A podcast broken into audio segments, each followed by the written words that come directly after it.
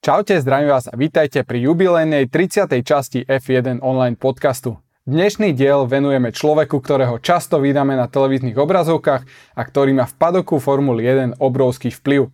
Jeho vyjadrenia mnohých šokujú, iných zase hnevajú a iní sa na ňom už iba smejú.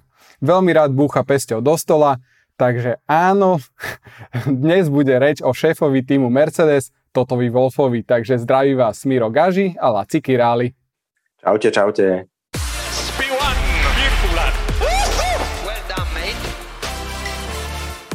Hlavným partnerom tejto epizódy F1 online podcastu je spoločnosť Svan, zabezpečujúca internet a telku pre všetkých. Láci, čo dôležité potrebujeme o Svane vedieť? Tak v prvom rade, že rýchlosť výťazí aj pri výbere internetu. S internetom od Svanu sa môžete naštartovať už od 9,99 eur mesačne Môžete získať rýchlosť až do 1 gigabitu za sekundu, neobmedzený objem dát, spolahlivé a stabilné pripojenie, ale napríklad aj riešenia bez kabeláže vhodné do domu a na chalupu. K optickému internetu dostanete televíziu na 6 mesiacov zadarmo pre vybrané balíky Duo a sledovať tak budete môcť aj veľké ceny Formuly 1. Dostupnosť internetu od Svanu pre vašu konkrétnu adresu si môžete overiť na stránke www.svan.sk. Veru, tak ja úplne súhlasím, rýchlosť a spolahlivosť rozhoduje nielen vo Formule 1. a poďme teraz k hlavnej téme dnešnej epizódy, ktorou je jeden z najúspešnejších šéfov tímov v histórii Formuly 1, Toto Wolf a konkrétne sa budeme rozprávať o jeho ceste do F1. Taký úspech, toľko titulov v rade, to sa nepodarilo ešte asi nikomu v histórii. No a je to človek, ktorý má stredoeurópske korene, veď sa narodil len niekoľko kilometrov od Bratislavy dňa 12. januára 1972.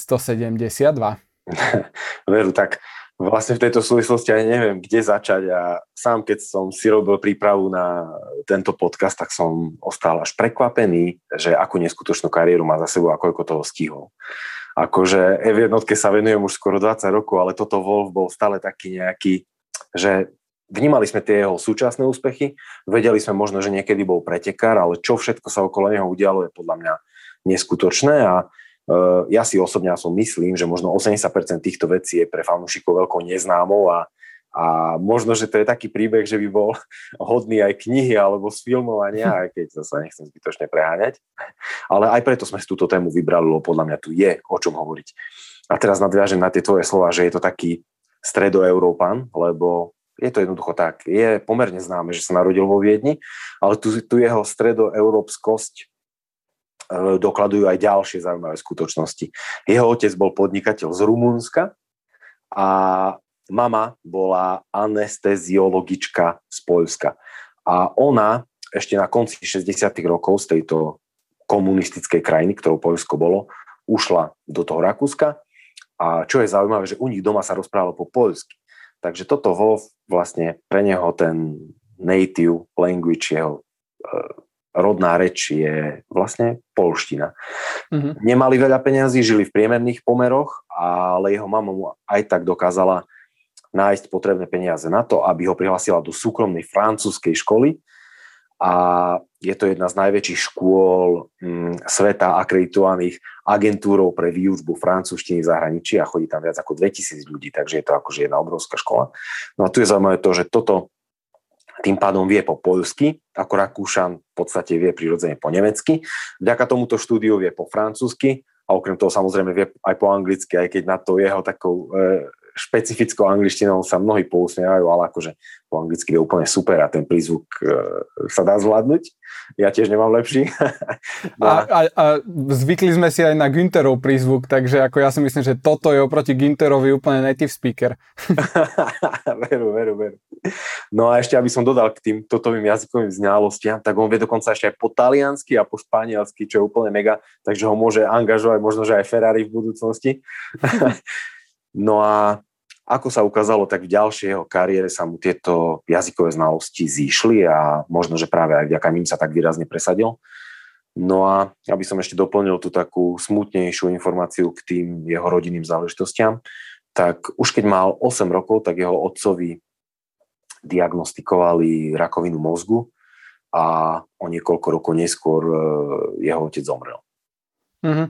No to je ťažký príbeh, však akože také malé dieťa zažiť takú traumu, mm. ale existuje, aby som to odľahčil, taká anglická vetička, že pressure makes diamonds. Teda, že diamanty vznikajú pod tlakom a rovnako tomu je aj so špičkovými ľuďmi, lebo práve akože ťažké životné situácie nás posúvajú ďalej a robia z nás lepších ľudí.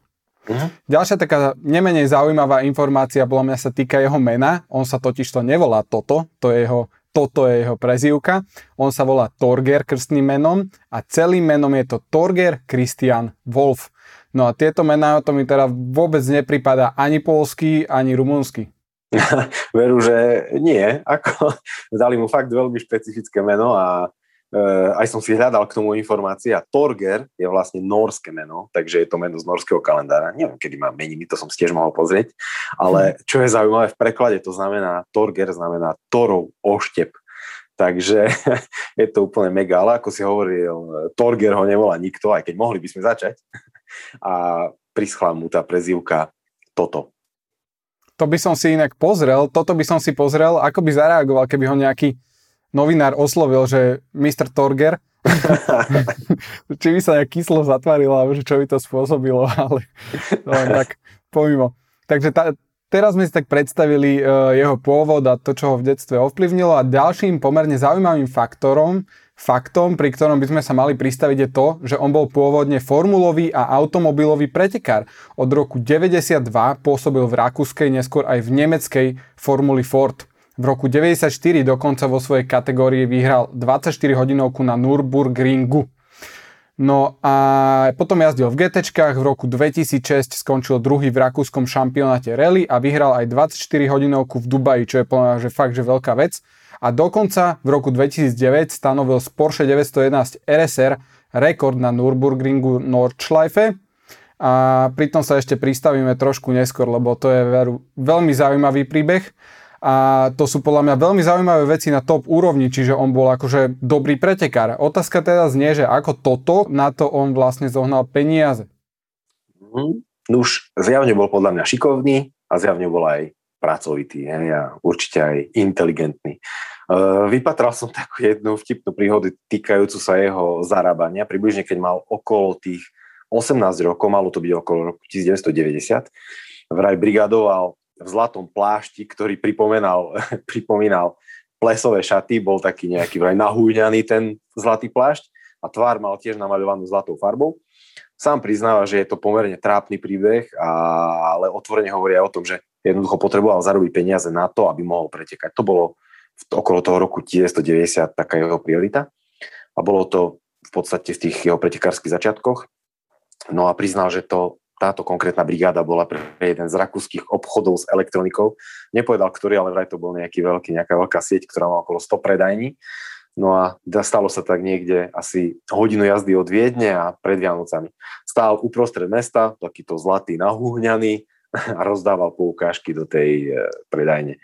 No a že samozrejme stále hovoril, že dúfal, že ho tam nikto nespozná a vraj ho nikto nespoznal. No a tu by som ja vyzdvihol to, že podľa mňa to akože úplne super, lebo možno niekto by sa hanbil, ale podľa mňa každá robota je dobrá a zo žiadnej roboty si netreba akože robiť srandu, lebo jednoducho u mňa je toto úplne super, že bol takýto, že vedel sa ísť tam akoby do istej miery aj strápniť a takto by som to chcel doslova, že vyzdvihnúť.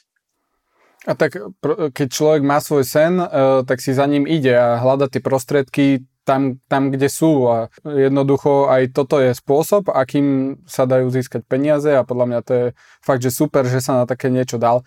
Ale už tu niekde sa začali ukazovať tie jeho manažerské schopnosti, lebo v tomto zlatom e, plášti sa objavil iba raz. Áno, áno, on to vyšpekuloval tak, že na ďalší krát, ďalší deň, keď tam prišiel, tak už zamestnal kamaráta, hej, ktorého obliekol do toho zlatého plášťa. On len postával niekde blízko pri ňom a kamarátovi platil 50% svojho honoráru. Takže veľmi šikovne delegoval povinnosti a delegovanie povinností je pri týchto pri podnikateľskej oblasti a zdám jedna z najdôležitejších vecí. No nemusel sa strápňovať a zarábal peniaze. Hej. No a aj v ďalšej budúcnosti sa ukázalo, že biznis a podnikateľskú stránku veci jednoducho mal v krvi. Uh-huh. OK, poďme si teraz ale povedať, že vlastne ako sa zrodil jeho prvý kontakt z motoršportu, že čo naštartovalo tu jeho vášeň, pre ktorú bol ochotný robiť aj takéto veci, že sa obliekol do zlatého plášťa a rozdával nejaké vouchere. tak, tak, aj toto je zase zaujímavý príbeh, lebo v tom ranom veku, v tej svojej mladosti, on k tomu motoršportu nejako nevzhliadal, nebolo to pre neho top No ale keď mal 17 rokov, tak sa bol pozrieť na jedného z kamarátov, ktorý súťažil na Nürburgringu. A práve tam sa to vraj všetko začalo. V jednom z rozhovorov prezradil, že s kamarátmi sa vracal z Amsterdamu a motošport v tom čase nezaujímal, ale že keďže jeden jeho kamarát jazdil v F3 a mali práve preteky na Nürburgringu, tak s cestou z Amsterdamu zašli na okruh a prišli tam v sobotu, boli len niekde na tribúne a že v nedelu ich ten kamarát vzal aj do padoku a že doslova toto, táto skutočnosť, tieto okamihy zmenili jeho život. No a v tejto súvislosti som si aj vypísal taký jeho citát, ktorý, ktorý hovorí za všetko, že bolo fantastické vidieť tú atmosféru a ten adrenalín.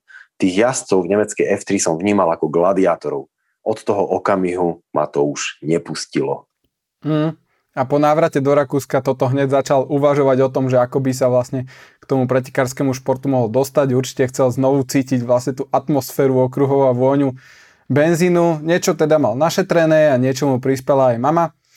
Takže na okruhu Österreichring, čo je teda dnešný Red Bull Ring, začal navštevovať pretekárskú školu Waltera Lechnera. Ukazoval značný talent, napokon e, pre túto školu aj pracoval pričom býval v úplnej blízkosti okruhu, čo podľa mňa musí byť fakt, že krásne, pretože to okolie je brutálne pekné, fakt, že, že v horách, sama zeleň, samé stromčeky, tiež si to viem predstaviť. Veru, aj ja si to viem predstaviť, takže možno raz, keď zarobíme veľké peniaze, tak si sa obidva niekde odsťahujeme do hôr pod les. No, teraz to možno príde.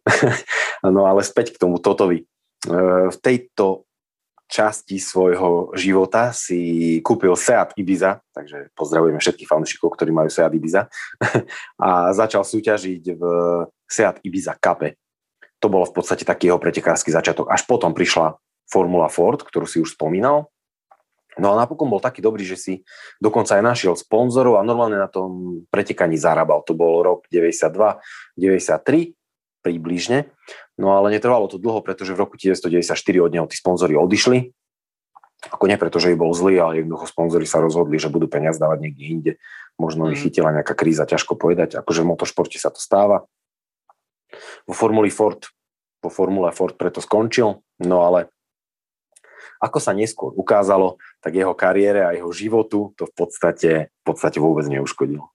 Áno, áno, tá rozprávka pokračovala ďalej, ale presne tak, moc mu to neuškodilo a tá, taká zaujímavosť je, že človek, e, ktorý trošku prispel k tomu jeho koncu, bol pretekár, ktorého meno asi viacerí poznáte a bol to Alex Wurz.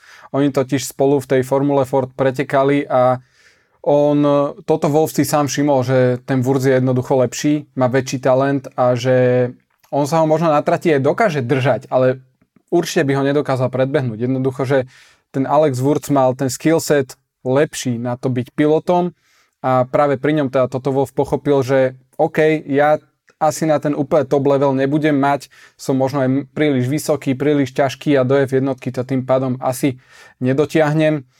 Takže e, pretekárska kariéra nebolo to, čo by ho raz mohlo do F jednotky dostať a teda sa rozhodol s tým skončiť.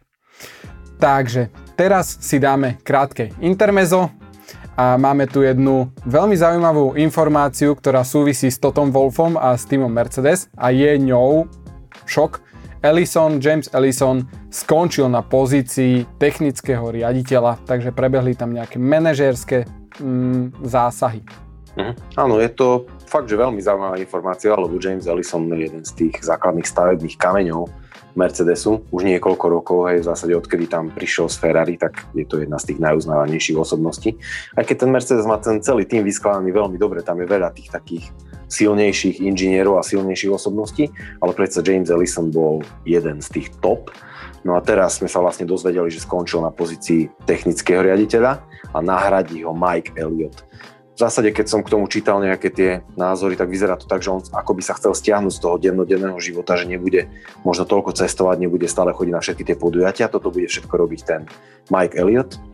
A James Allison ale v týme nekončí, on bude vlastne CTO, čo je Chief Technical Officer, takže bude akože nejaký tiež bude akoby technický šéf, ale už bude na nejakej vyššej pozícii a bude len tak dohliadať a všetko to mať možno, že nejakým spôsobom pod palcom. Takže neodchádza, bude niekde vyššie, nebude toľko pôsobiť v dennodennej sfére, ale uvidíme, aký to bude mať vplyv, lebo možno, že potom väčší ruk- rukopis bude mať ten Mike Elliott a teraz mm. pred tými novými pravidlami to tiež, pred príchodom nových pravidel to môže byť zaujímavá vec, hej? zmeniť takéto jedno ozubené koliesko v tej fungujúcej mašinérii, že kto vie, ako sa to prejaví. No. Uvidíme. Možno, pra- možno práve to je ten dôvod, aby Ellison sa mohol viac sústrediť práve na ten rok 2022 uh, a dohliadať na ten projekt, aby nemusel presne chodiť stále na, na preteky, kde uh-huh. tomu musí obetovať veľké množstvo času, tak to možno bude fakt sa vedieť lepšie sústrediť práve na tú zmenu pravidiel. A ja dúfam, že neskončí tá séria videí na YouTube, kde on prezentuje stále nejaké technické novinky, lebo jeho počúvať je podľa mňa veľmi zaujímavé.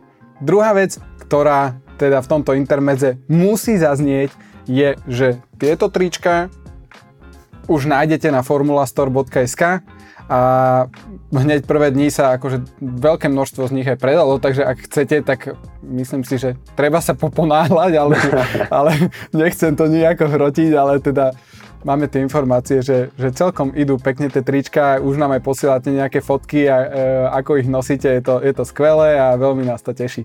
Tak, tak, ako sami sme boli veľmi prekvapení, lebo netušili sme, že, že či to vôbec niekto bude chcieť. Hej, a spojili sme sa vlastne takto s Formulástorom, za čo im veľmi pekne ďakujeme. A v zásade ide aj o to, že keď si kúpite nejaké naše tričko, tak môžete už si prihodiť aj nejaký obľúbený su, suvenír nejakého obľúbeného týmu z Formula Storu a podporíte takto aj Formula Store, lebo akože, ako sme už párkrát spomínali, nie je to ľahké obdobie, keď sa necestuje na veľké ceny a a všetci chceme, aby Formula Store prežila, aby sme tu na Slovensku mali takýto obchod. Takže budeme už radi, keď si kúpite to naše tričko. Presne tak, ale už na Facebooku sa e, vynára veľké množstvo otázok, že, že aké kupovať lístky, e, kde, aká tribúna, takže vyzerá to, že tí ľudia sú už celkom nastavení na to, že by išli na tie preteky, čo je veľmi dobrý signál, dúfajme, že, že trend bude pozitívny a že budeme môcť vycestovať niekam za pretekmi. No ale teraz teda poďme naspäť k Totovi Wolfovi. Ako sme povedali, tak koniec jeho jazdeckej kariéry mu príliš neuškodil, pretože sa začal uberať e, tou podnikateľskou cestou. Vo Viedni sa dostal na ekonomickú školu, ale toto štúdium potom ukončil, pretože si našiel pozíciu v investičnej banke. Neskôr sa dostal do manažerského týmu oceliarskej spoločnosti, ktorá sa volá Koloman Handler, kde pracoval pár rokov a potom sa rozhodol, že bude podnikať sám na vlastnú pesť.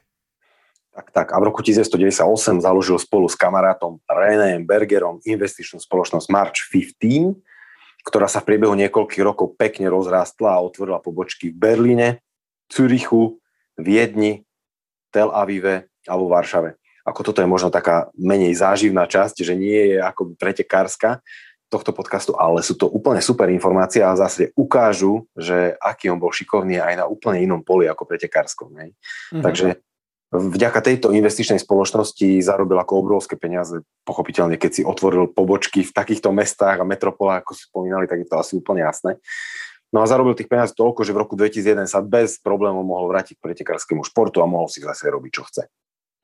No a potom založil ďalšiu investičnú spoločnosť. Tá prvá sa volala March 15, tá druhá sa volala March 16 a Možno raz ňou, bude March 17. a z ňou investoval do rakúskych spoločností, takže jednoducho kupoval akcie nejakých prosperujúcich spoločností alebo takých, ktorých si myslel, že cena pôjde nahor. A akože vychádzalo mu to úplne geniálne a zase zarobil veľké peniaze. A už bol taký bohatý, že, si, že mohol kúpiť 49% e, percentný podiel v nemeckej spoločnosti H2TVA, čo je akože obrovská firma založená Hansom Wernerom Aufrechtom, ak sa nemýlim, tak on ju aj založil.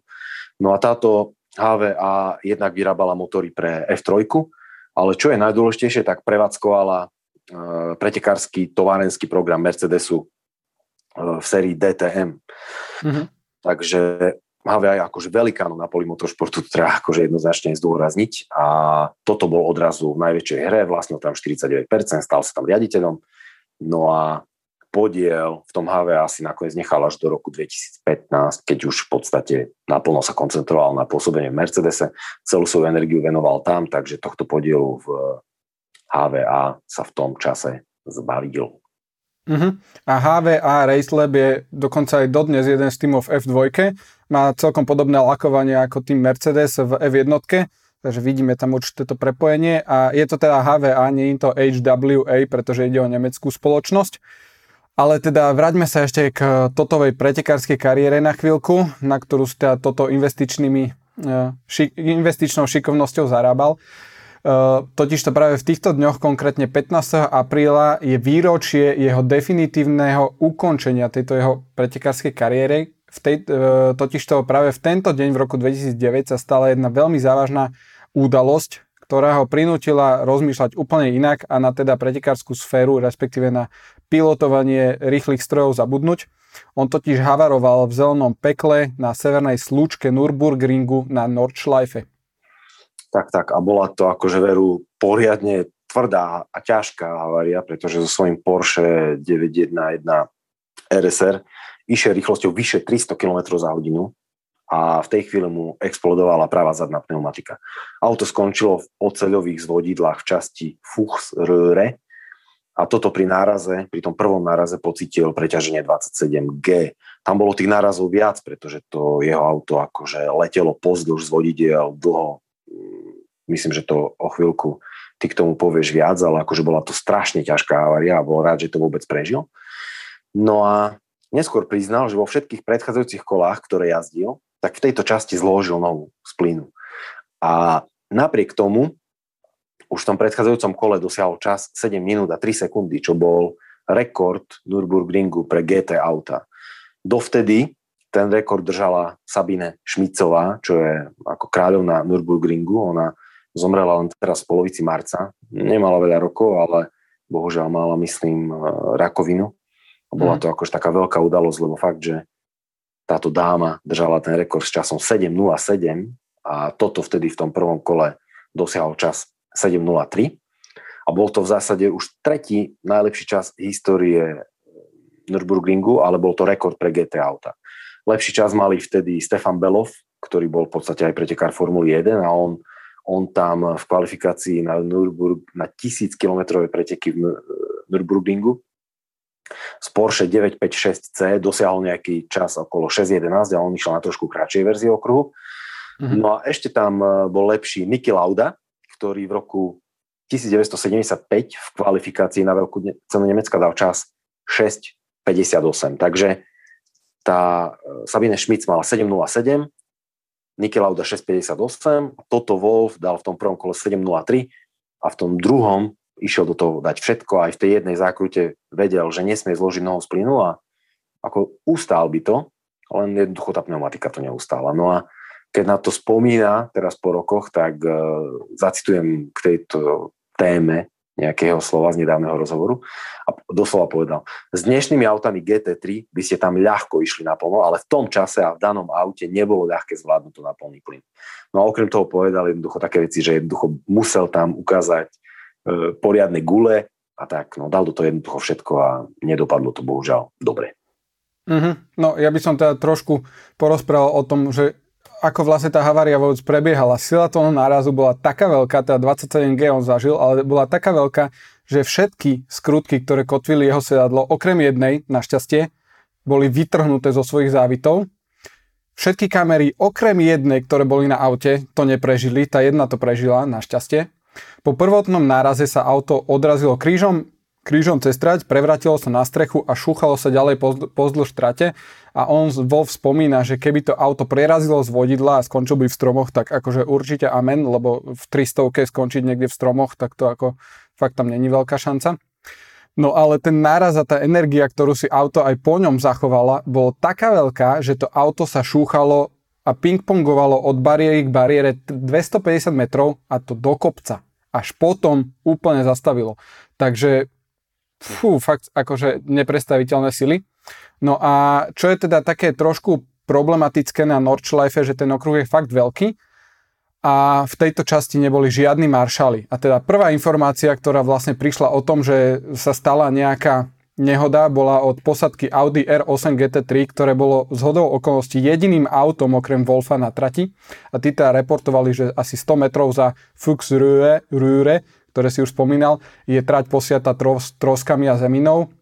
No a vlastne toto Wolf hovorí, že on si na tie momenty priamo po tej nehode vôbec nespomína, ale teda našťastie sme tam mali tú jednu kameru, ktorá to prežila a tá vlastne zaznamenala, že v momente, ak auto zastalo, tak Wolf celkom akože ducha prítomne vypol motor, odpásal sa, trošku mal problémy vystúpiť, ale nakoniec vystúpil, chvíľku si tam postal, dal si dole rukavice a odbehol preč za zvodidla, kde teda preskočil z vodidla a následne odpadol do väzvedomia. Potom tam prišla vlastne posadka záchranky, tí boli najskôr dosť zmetení, lebo vlastne prídu k vraku auta a tam nikto. Tak e, chvíľku im trvalo, kým našli Wolfa, ale teda potom ho našli e, za tou bariérou, on mal ešte helmu na sebe, aj e, zariadenie Hans mal stále na sebe. No a keď sa Wolf vlastne prebral, tak e, bolo hneď jasné, že musí ísť do nemocnice, pretože jedno oko mu úplne škulilo na nos, druhé sa pozeralo niekam dopredu a to je teda značný príznak toho, že má ťažký otraz mozgu a ďalšie z následkov boli aj také, že napríklad na pol roka potom ešte stratil čuch a chuť, čo je niečo podobné ako pri covide a bolo to v dôsledku toho, že mal poškodené jednoducho nervy a museli sa tie nervy zotaviť. Takže fakt brutálna, brutálna nehoda a Wolf mal veľké šťastie, že ju prežil. Mhm. Veru, bolo to absolútne neskutočné a viem si predstaviť, že keď človek zažije niečo takéto, tak ho to musí poriadne vystrašiť a začne sa pýtať, že či, že či vôbec má význam hej, tento pretekársky šport a či má význam takto riskovať. Hej. No a v tejto súvislosti je zaujímavá taká príhoda s Nikim Laudom, ktorý ho týchto vecí odhováral. Oni sa poznali už dlhšie, lebo jednak, že sú obaja Rakúšania, pôsobili v mhm. pretekárskej sfére, ale Wolfova prvá manželka bola sesternica Nikyho Laudu. No a citujem slova Nikyho Laudu, ktorý bol taký priamy ako vždy, ako sme ho poznali, e, že prečo by si to robil? Rekord Nordschleife predsa nikoho nezaujíma. A Wolf e, akože týmto jeho slovám neveril, neakceptoval ich a obhajoval sa tým, že medzi ním a okruhom existuje nejaké puto. Jednoducho, asi sa to možno vyvinulo ešte vtedy, keď bol na tie prvé preteky, kde vlastne dostal chuť na ten motoršport, keď si bol pozrieť toho kamaráta v trojke. No a tak jednoducho, že existuje medzi ním a okolo nejaké puto. No a Lauda mu na to len mávol ruku a povedal, že OK, rob si čo chceš, ale podľa mňa je to idiotské. Je doslova to nemecké slovo idiotiš, ako by som si vedel mm. predstaviť, ako to ten Niky hovorí, hej, tým svojim typickým hlasom. Hej. Takže, no a našiel som k tomu aj ďalšie vyjadrenia Tota Wolfa a ten povedal, že Lauda je už povedal v jednom z rozhovorov, že Lauda je už akoby taký znudený starý pánko, hej, že už nemá na nič takéto, nemá už o nič takéto záujem a už sa nerozumie žiadnej zábave. Takže tak. No možno Niky iba mal teda starosť o to, že Wolf keby ho prekonal, tak by mu zobral ten rekord, lebo keď si vezmeme, že Belov mal ten rekord, držal ho na kratšej trati, tak e, vlastne Wolf by zobral ten rekord práve Nikimu, lebo to bolo na e, rovnakej trati. Áno, áno, ťažko povedať, ako to je v podstate všetko je možné. Niky, e, starý lišiak možno, že fakt nechcel prísť o ten rekord. No ale podľa mňa tu ide aj o to, že oni boli jednoducho úplne iné povahy. E, Lauda bol taký výťazný typ, ktorý chcel vyhrávať v tých pretekoch a nielen takto z hľadiska jedného meraného kola. Alebo si možno viem predstaviť, že keby za Nikým Laudom niekto prišiel, dal by mu kufrík, tu máš 500 tisíc eur, ak prekonáš rekord okruhu, tak tie peniaze sú tvoje. Do toho by možno Niky išiel, hej? Ale mm. do tých takto len prečo by to robil. Hej, Niky bol jednoducho, jednoducho iný ako toto. Každý sme nejaký. Hej. No a tu pri tej Nordschleife, severnej slučke by som ešte dodal, že len nedávno e, Porsche 919 Hybrid Evo, čo bolo prestávané auto zo série VEC, dosiahlo akože úplne brutálny rekord a dostalo sa časom pod 5 minút 20, čo je akože, keď to vezmeme, tak je to, tak je to úplne brutálny čas, no ale aby som to dodal jednoducho, nebolo to auto, ktoré by bolo stávané na pravidlá série vec, lebo to by bolo iba Porsche 919 hybrid, ale oni mu pribudovali všetko možné, úplne ako išlo, to, urobili z toho Porsche 919 hybridu pomaly lietadlo, označili ho ako Evo, posadili ho na tú tráť a dosiahli čas pod 5.20, takže. Ja by som povedal, že z neho spravili doslova raketu, lebo akože záznam je na YouTube a to je úplne neskutočné. Ja z toho mám úplne zimom riavky. Keď si to človek predstaví, predstaví tá trade naozaj, že hrbolatá, úzka, bariéry sú blízko, za nimi hneď stromy, veľa, veľa horizontov, ako fakt, že zimom riavky. Ja som sa snažil Nordschleife na PlayStation, na Gran Turismo, akože sa naučiť, ale tam tá trať je tak dlhá, ona má cez 20 km, toľko zákrut, že ja som to nedokázal zapamätať. Jednoducho tak, ako bežné F1 trate človek e, si zmákne fakt, že za pár minút, že si dá pár okruhov a už vie presne, ako ide tá trať. Pri tom Nordschleife to jednoducho nejde a preto úplne, že brutálny rešpekt pred tými pilotmi, samozrejme je to ich práca, ale to akože, že mm, dokážu na tak dlhom okruhu ísť takú hranu a ako fakt, že poznajú každú tú jednu zákrutu, každý hrbol, to je neuveriteľné. K tomu, akože, k tomu som chcel povedať toto, že je to veľký výkon absolvovať takéto kolo na Nordschleife. Že k tomu si chcel povedať toto. Zaujímalo by ma, koľkokrát sa v rámci tohto podcastu odznie slovo toto. Možno nám to niekto môže porátať. No ale ako si hovoril, Nordschleife má 20 km, to je 21 km a keď si vezmeme, že to e, Porsche to zajazdilo pod 5 minút 20. To je neskutočné. To je 4 km za jednu minútku. 4 km na kľukatom okruhu v lesoch za jednu minútu. No. To, je, to je neskutočný masaker. No ale viem, že vtedy sa diskutovalo o tom, že či by F1 vedela byť rýchlejšia. No, normálna F1 klasicky podľa predpísaných pravidel by nevedela byť rýchlejšia, ale samozrejme, ako to urobilo Porsche, hej, že išlo mimo pravidel. Tak teraz tiež v jednotke by sme vedeli obmedziť ten prietok paliva, ktorý máme na 100 kg na hodinu, dať ho, dajme tomu, na 150, ten motor by, tých, by to jedno kolo ostrie vydržal. Nepozerali by sme sa na spotrebu, pridali by sme tam ešte nejaké dodatočné krídla, aby to ešte lepšie sedelo v zákrutách a prekonali by sme mm. aj rekord Porsche, takže to som si v podstate úplne istý. No a no, link na to video tej, toho Porsche si viete nájsť na YouTube, ak ste to nevideli, tak určite to pozrite, lebo stojí to za to. No a späť k tomu Totovi Wolfovi, lebo sme sa trošku zakecali ako stále. Ten si, toto si po havárii uvedomil, že smrť bola veľmi blízko a na túto oblasť sa definitívne vykašľal a venoval sa investorským a manažerským činnostiam. No a ako vieme, tak okrem všetkého, čo sme už spomínali, sa angažoval v týme Williams. Ešte v roku 2009, teda v roku tej svojej ťažkej havárie, tam kúpil prvý podiel od Franka Williamsa, Patrika Heda, mm, Eh, odkúpil nejaké percentá a potom v roku 2012 vieme, že vlastne 15 15-percentný podiel v, vo Williamse, ale dostal ponuku odísť do Mercedesu, kam prestúpil, myslím, už v januári 2013 a tiež dostal aj podiel nejaký v Mercedese. Z Williamsu začal ako postupne vycúvať, aj keď umyselne hovorím, že postupne, lebo ono to nestalo hneď, a ten podiel vlastne vlastnil až do marca 2016. Viem, že už tam každý spochybňoval, že prečo by mal mať podiel aj v jednom týme, aj v druhom týme, že tam môže byť nejaký konflikt záujmov, hej, že teraz mohol by mať páky v dvoch týmoch. Takže v marci 2016 ten podiel predal a predal ho konkrétne americkému biznismenovi Bredovi Hollingerovi. Ja, ja som sa ešte v jednom uh, rozhovore dočítal, že vlastne keď kupoval ten podiel od Franka Williamsa vo Williamse, tak on sa ho pýta, že prečo to vlastne uh, chceš predať? A teda Frank mu odpovedal, že no jednoducho, lebo potrebujem splácať úvery a počul som, že ty si to môžeš dovoliť. Čiže už vtedy to s Williamsom nebolo zrovna rúžové. No a tie investorské chuťky zjavne neprešli Tota Wolfa do dnešných dní, veď len nedávno kupoval uh, akcie v Aston Martine, nie v tom týme, ale v tej automobilke. A vzhľadom na to, že akože mu všetko asi vychádza, možno by sa dalo predpokladať, že Aston Martin ako automobilka pôjde hore. No a možno sa teda oplatí kúpiť aj uh, akcie, ale nikoho na to nenabádame, lebo predsa len akcie sú trošku riziková investícia, pokiaľ neviete úplne, čo robíte, takže pozor na to. E, keď tak, tak nejaký seminár od Tota Wolfa si treba vyžiadať o investovaní. Ale teda okrem toho má Toto Wolf už aj 33% e, v týme Mercedes, tam sa to t- mierne navyšovalo minulý rok, keď sa vlastne preskupilo, že 33% Wolf, 33 Daimler a 33 Ineos. Podľa mňa je podstatné e, spomenúť aj, aká je teda jeho náplň práce ako šéfa týmu v týme Mercedes, takže vieme si to v skrátke nejak zhrnúť?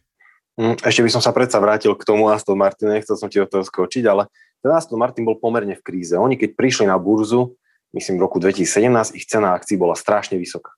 Ale potom aj keď mali za šefa Andyho Palmera, ktorý bol akože veľmi uznávaný v tejto oblasti, tak tá cena neskutočne klesala, klesala, klesala, klesala až k nejakej cene 10 libier, myslím, za kus. Mm-hmm. A vtedy tam niekedy prišiel Lorenz Stroll, vtedy tam prišiel Toto Wolf, nejaký podiel kúpil Sebastian Vettel. Ale tá cena stále stagnuje na pomerne nízkej úrovni. Takže ja si myslím, ako ste hovoril, že možno, že to vyzerá na dobrú príležitosť investičnú pre ľudí, ktorí si môžu dovoliť kúpiť akcie, aj keď my samozrejme nie sme investičný podcast, ale možno, že medzi vami, našimi divákmi sú nejakí investori, ktorí by vedeli túto situáciu posúdiť a potom nám napíšte do príspevku, že či sa to skutočne oplatí alebo nie. Aby som to tak porovnal, tá cena bola cez 100 libier za akciu, potom klesla ku 10, potom oni to kúpili, teraz to koliše okolo 20 libier, myslím, ak sa nemilím. A tým, že tam je taký človek ako Toto Wolf alebo Lorenz Stroll, oni do toho určite dali peniaze len tak. Ja si myslím, že oni majú jednoznačný plán, ako by to malo v budúcnosti rásť. Možno ich mm. trochu pribrzdila pandémia, ťažko povedať. Dobre, odbočil som, ale určite sa k tomu vyjadrite, ak máme nejakých investorov. no a vrátim sa k tej jeho náplni v týme Mercedes, že mám pocit, že je to taká veľmi komplexná úloha, do veľkej miery aj manažerská, možno aj psychologická. Má potrebnú charizmu, slovo, vlastne aj nejaký rešpekt, lebo každý ho rešpektuje. Vždy je prítomný na preteku a v podstate vyrieši všetko, čo vyriešiť treba. Samozrejme, niektoré jeho úlohy sú kancelárske, komunikuje s sponzormi týmu, dokonca rieši aj jazdeckú otázku, lebo on, myslím si, že rozhodne o tom, či ten Valtteri Bottas ostane v týme alebo neostane, alebo v spolupráci s Lewisom Hamiltonom a tak, ale určite v tomto zohráva rolu. S pretekármi rokuje aj o nových zmluvách, takže rieš to veľa ale napríklad technické veci vôbec nerieši, len ako by zabezpečoval nejaké také priaznivé prostredie preto, aby všetky tie procesy uh, mohli prebiehať čo najefektívnejšie a najlepšie. Mm-hmm. No a ide mu to ozaj veľmi dobre. Ja si myslím, že je to jeden z najlepších šéfov týmu F1, možno aj v celej histórii F1, takže uh, skvelé sú aj jeho pohľady na to, tiež som to čítal v jednom článku, ako celý tým vlastne berie ako svoju rodinu a na žiadneho toho človeka v podstate nedá dopustiť, drží nad nimi takú ochrannú ruku. Mm, v tejto súvislosti ho zacitujem. Je to tak možno aj preto, lebo už vo veľmi včasnom veku som musel prevziať zodpovednosť za, za moju sestru a mňa.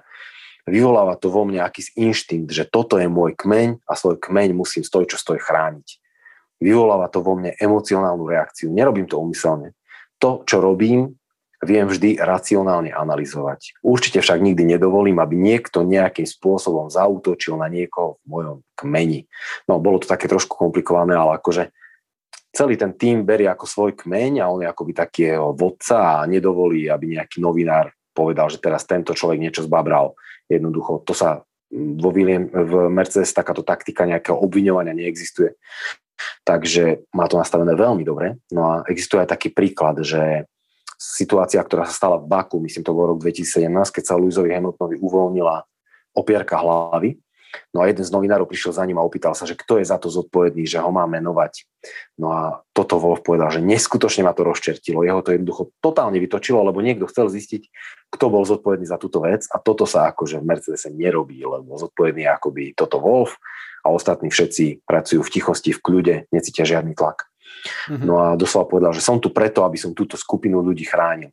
Chránim každého jednotlivca v rámci nášho kmeňa a robím to najlepšie, ako viem. Úplná Wolfová svorka, vlčia svorka. to tak prípada. No, no, takže, Asi vieme, prečo má to meno sme na to prišli. Druhé meno hej. No a ja si myslím, že práve v tomto je taký veľký rozdiel medzi ním a napríklad Matiom Binotom, ktorý je asi skvelý inžinier, respektíve motorár, ale nemá takéto manažerské a ochranné kvality a teda ako šéf týmu asi nikdy nebude mať taký úplne potenciál na túto pozíciu, aby fakt, že potiahol ten tým týmto spôsobom, ako to robí Wolf alebo ešte možno Christian Horner. Naozaj oni, ten Mercedes fakt, že pôsobia ako tá vlčia svorka, ktorá je, ktorá je súdržná a ktorá fakt, že aj toho najslabšieho jedinca nikdy neopustí a bude ho držať na palube a pôsobia fakt, že súdržne. No. Áno, áno, obaja majú určite takéto nejaké svoje manažerské schopnosti. Ďalšia vec, čo ich spája, že obaja boli aj pretekári, pretože aj Christian Horner bol pretekár. A ešte jedna tá výhoda Mercedesu a Red Bullu oproti Ferrari je podľa mňa aj v tom, že v oboch tímoch majú ešte ako pretekárov takých tých poradcov, že v Red Bulle Helmuta Marka a v Mercedes dlhé roky mali, bohužiaľ už zomrel Nikyho Laudu. Že to bol totálne pretekársky tím vo všetkých ohľadoch.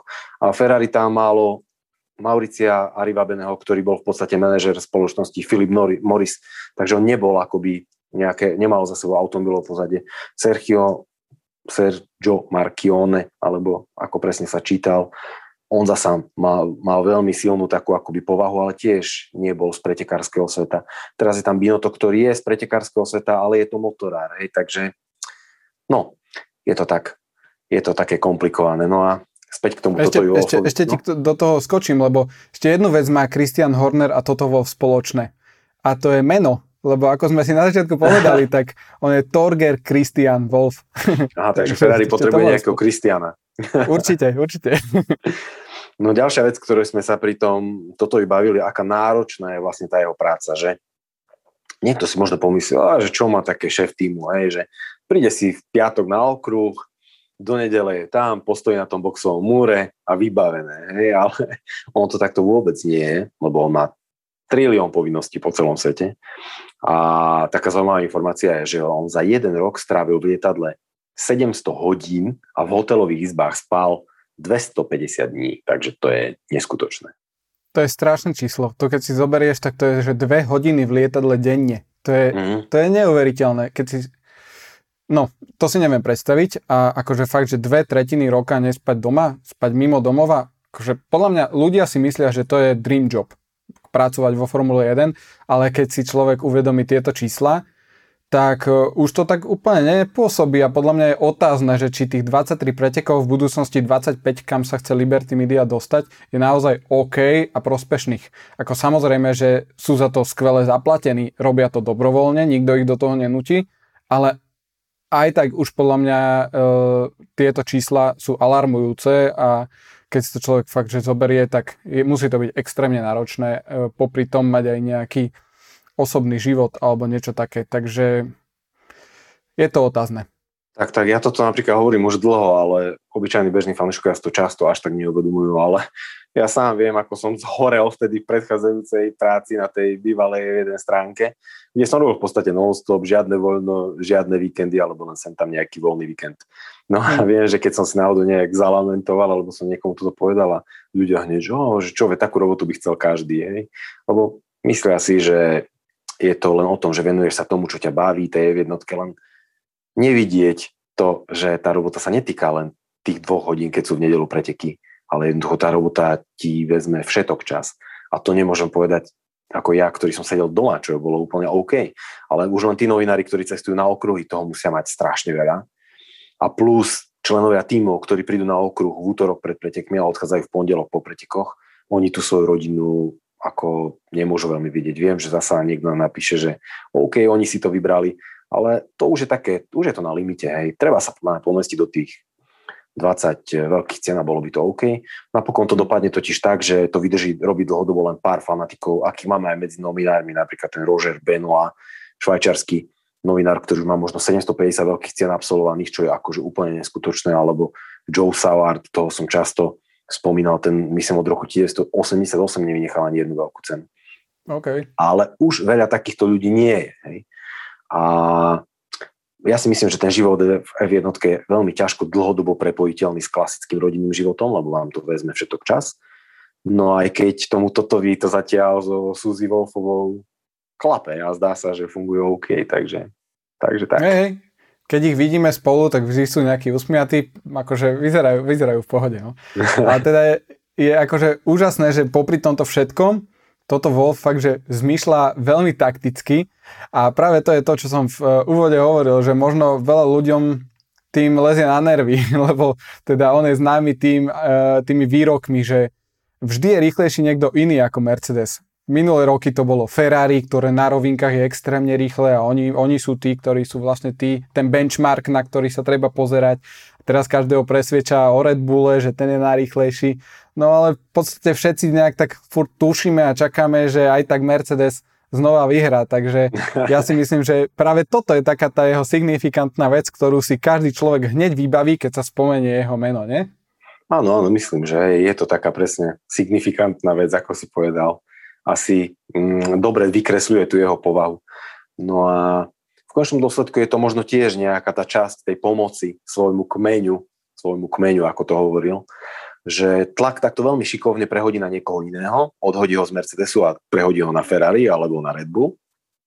No a možno, že to vyzerá ako taká amatérska alebo smiešná taktika, ale a stále sa na tom tí ľudia pobavia, ale zjavne to funguje. Určite, lebo fakt, že ten tlak prenáša na niekoho iného a ten tým si potom môže robiť svoje.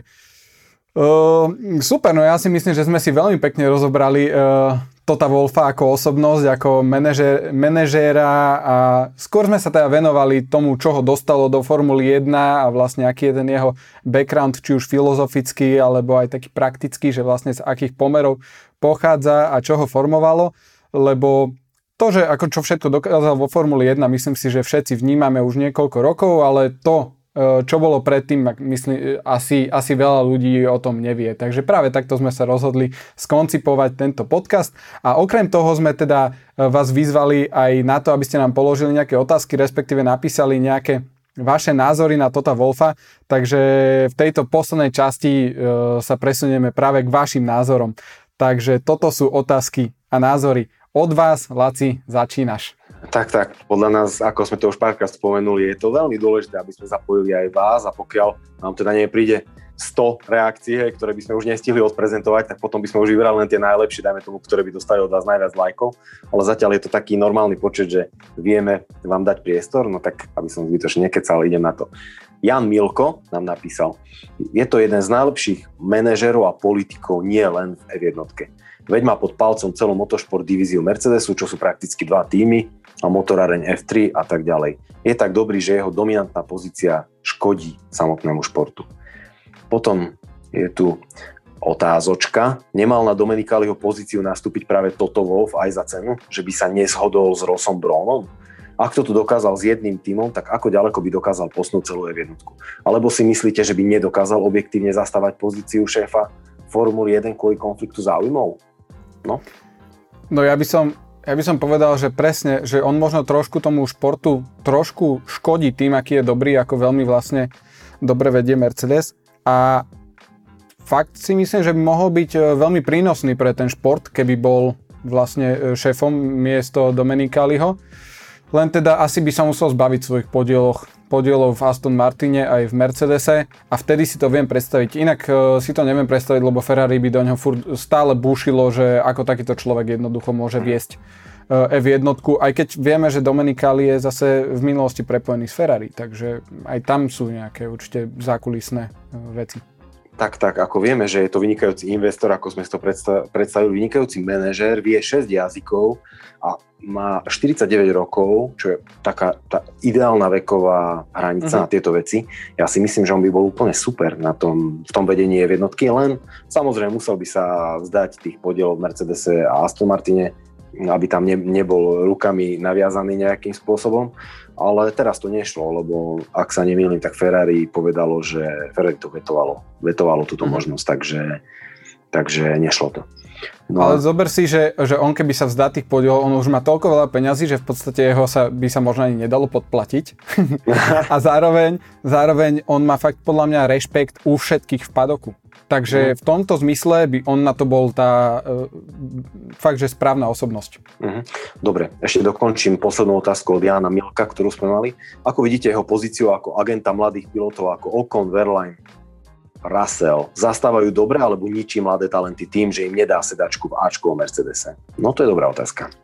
No ja by som povedal, že toto je jedno z jeho uh, veľkých zlyhaní a fakt je mi to ľúto, že, že má tam aj mal tam také veľké talenty a jednoducho ich nedokázal presadiť do Ačkového týmu, lebo nejakým spôsobom si tam z nejakých dôvodov drží túto dvojicu, ktorú tam majú už niekoľko rokov. No. To je veľké zlyhanie podľa mňa. Áno, áno, súhlasím, v podstate nemám, nemám k tomu čo dodať. Dobre, takže ideme ďalej. Ferdinand Bernát sa nás pýta, respektíve možno, že to je názor. Ja nie som fanúšik Mercedesu, ale tohto človeka uznávam, lebo evidentne vie, čo robí. Toto bol vie špičkový manažer a nemyslím si, že len vo Formuli 1.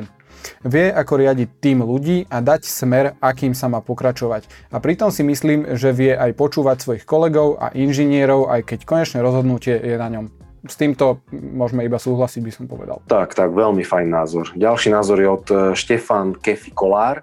Ten napísal, že je to nemecký lišiak. Niečo ako bol Briatore, ale bez toho talianského pozlátka okolo. Sedí v kúte, intrigárči a smeje sa po podfús. To bolo asi na Briatore, aj? Či nie? A samozrejme premýšľať, či sú druhý alebo až tretí najsilnejší tým. Toto je toto. to dobre napísal, áno. Toto je v podstate toto, že samozrejme premýšľať, či sú druhý alebo tretí najsilnejší tým. Okay, hej, hej. Takže tak. Vymýšľa presne tú výhovorku, ktorou hodí tlak na niekoho iného a, a mm-hmm. aby to nebolo na nich. Ja úplne súhlasím iba, ja neviem úplne o Briatorem, lebo zrovna vtedy som mal takú krátku pauzu s F1, keď teda on bol tam s Renaultom a Crashgate a všetko toto okolo, tak vtedy som to úplne nesledoval, ale, ale smeje sa po Fus, to je podľa mňa úplne výstižné aj po veľkej cene Bahrajnu, kedy sme videli ten jeho naozaj veľký úsmev z toho úspechu. Takže ideme ďalej. Attila Kazan. Máte informácie o možnom prestupe Tota do Astonu po skončení zmluvy s Mercedesom? To je prvá otázka. Myslím si, že poďme po otázkach. Takže, takže Láci, čo ty na to? Mm, nemáme, ale ako som spomínal, keďže je to investor a on keby tam vytušil nejakú tú šancu, že tie akcie by mohli vyletieť, hej.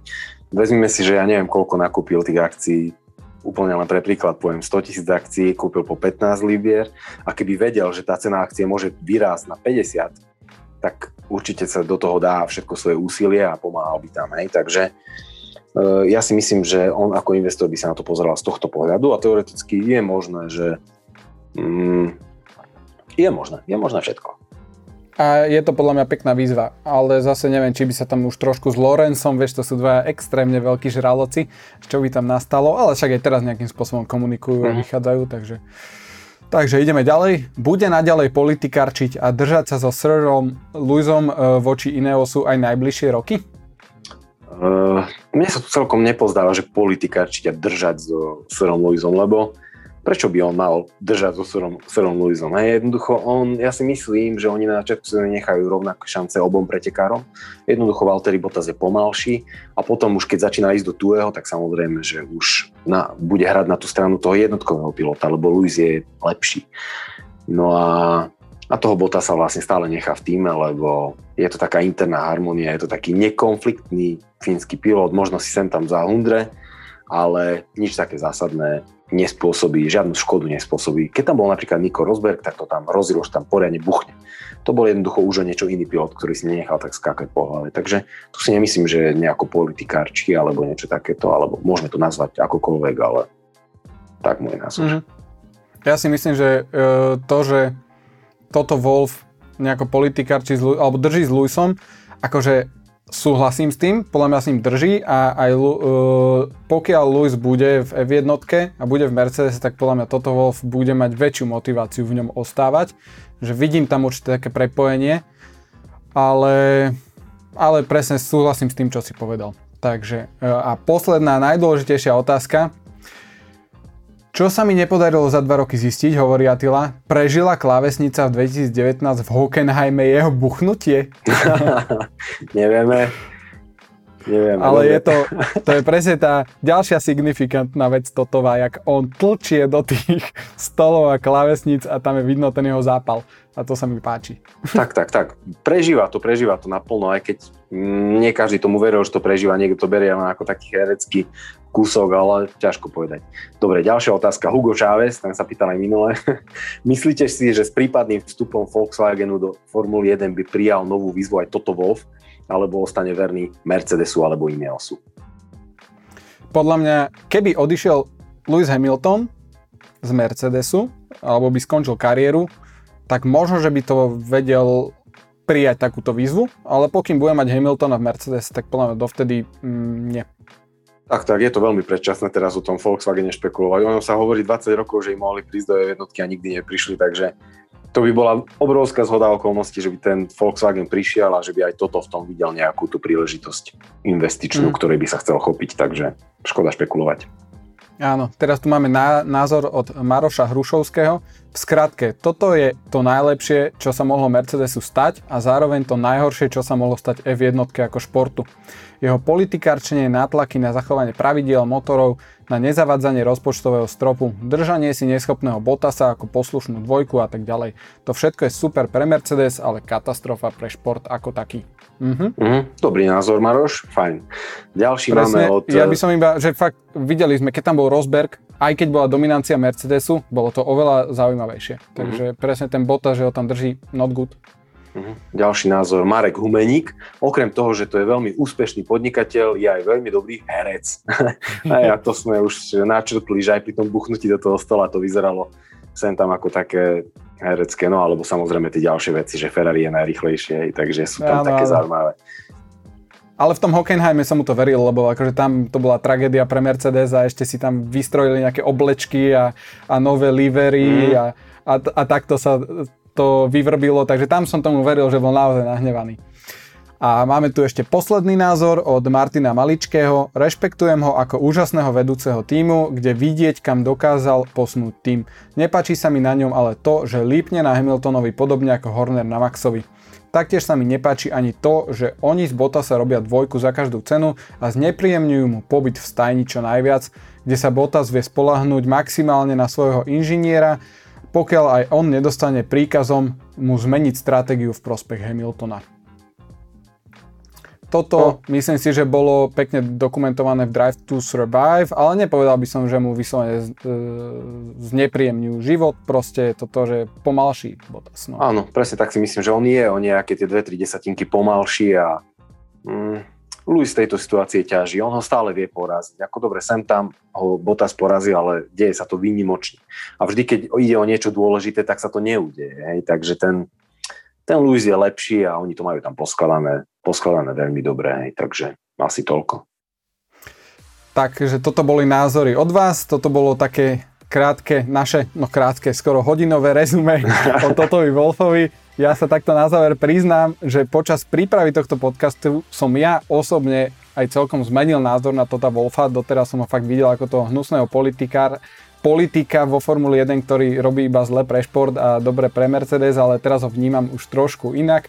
Všetky tie jeho kľúčky, výhovorky, politika sú mi zrazu tak trošku sympatickejšie, viac mi dávajú zmysel, ale otázkou teda naďalej zostáva to, čo ste sa aj vy viacerí pýtali a čo ste povedali, že či je toto celé vlastne prospešné pre Formulu 1 ako celok. Takže dajte nám vedieť váš názor e, do komentáru po toto video, veľmi radi si to prečítame a bude to prínosom, myslím si, že pre celú komunitu, keď to rozdebatujeme. Tak, tak ja by som rád ešte dodal jednu takú možno, že motivačnú vec. V podstate, ako, ak ste nás dobre počúvali, tak viete, že je to stredoeurópan, vyrastol pár kilometrov od Bratislavy vo Viedni, v obyčajných pomeroch mamu má z Polska, otca má z Rumunska, takže jednoducho ani nikomu z nás nič nebráni. Ako sa hovorí, že sky is the limit, jednoducho my všetci máme tie možnosti dostať sa hore a aj on sa z obyčajných pomerov, ako sme všetci my tu, dokázal dostať až niekam tam a zarobiť obrovské peniaze a presláviť sa. Takže možno môže poslúžiť ako, ako dobrá inšpirácia. Aj. Takže toľko asi za mňa. Áno, takže na záver už iba, ak sa vám páčilo toto video, dajte nám like, dajte nám koment, odber nášho kanálu, kliknite si formulastore.sk, kde nájdete trička F1 online podcast a na dnes je to Ales, majte sa krásne, čaute. Čaute, čaute.